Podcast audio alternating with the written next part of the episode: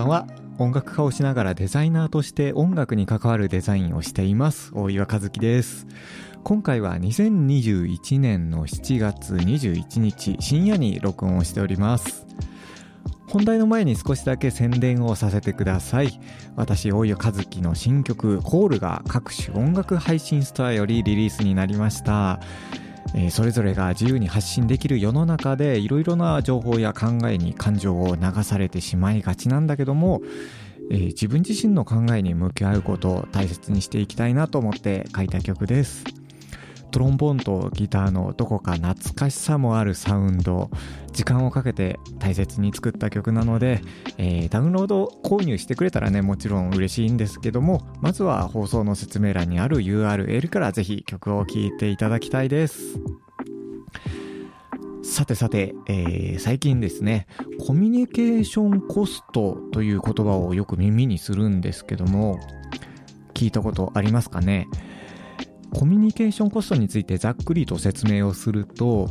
例えば、まあ、仕事で何かを伝える時に相手が理解するまでにかかる労力や時間のことを言うそうです。一般的なね仕事の現場だとこのコミュニケーションコストが低い方が仕事を進める上で効率がいいですよね。一つのことを伝えるのに何回も何回も返信を繰り返すよりは少ない回数で理解してくれた方がスムーズですよね。ただ、えー、今回の、まあ、曲作りをしていて音楽とかね、まあ、絵みたいに感性を形にしていく作業の場合はこれに限った話ではないのかなと少し思ったりもしました。なので、えー、今日はですねクリエイティブな場面におけるコミュニケーションコストについて少し、えー、考えてみようかなと思います。この番組は各種ポッドキャストアプリや Spotify などのミュージックアプリからも放送をお聞きいただけます。アプリから番組登録をすることで最新のエピソードの通知や再生をする際に便利な機能が設定できるようになるので、今後もこの番組を聞いていきたいと思った方はぜひ番組登録、フォローをお願いします。というわけで、クリエイティブな場面におけるコミュニケーションコストについて、自分はですね、普段表現活動として、たびたびオリジナルの曲を書いては演奏することがあるんですけども、まずは演奏をしてもらうメンバーに指示を出すために楽譜を書きますよね。ただ、楽譜を渡して、その上の音符に沿って音を出すだけだと、自分の頭の中にあるイメージだったり、メッセージっていうものがなかなか伝わらないこともありますよね。なので、補足で説明をしなきゃならないわけなんですけども、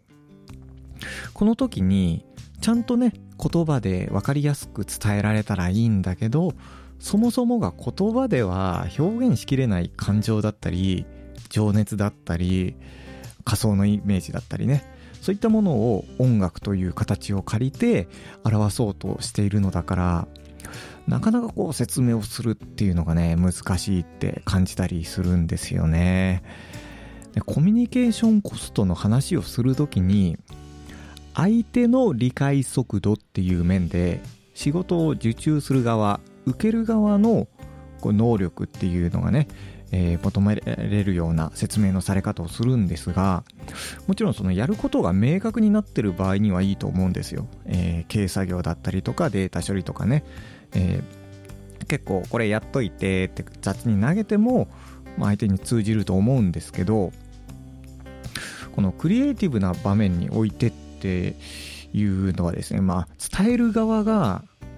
自分の中である程度全体像が見えるようにしておかなければいけないし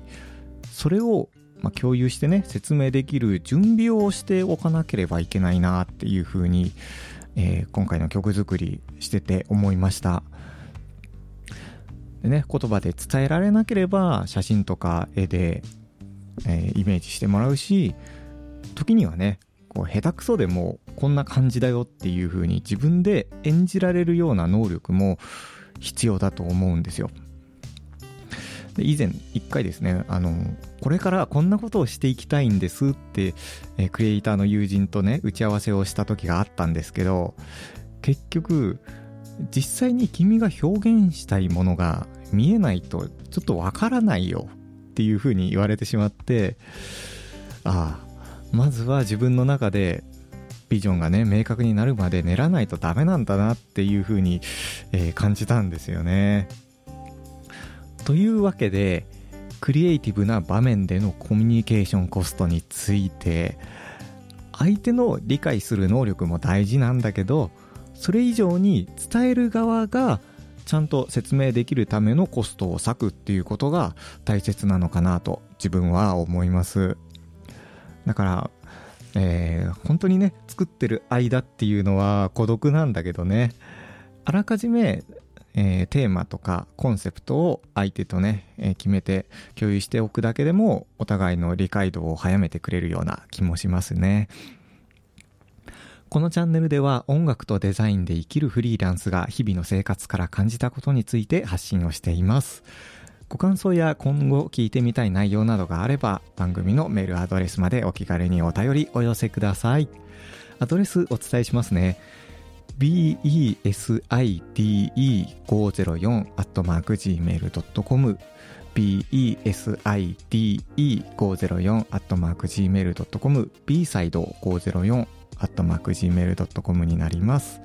あなたからの感想をぜひお待ちしています。それではまた次回の放送でお会いしましょう。お相手は大岩和樹でした。いい一日をお過ごしください。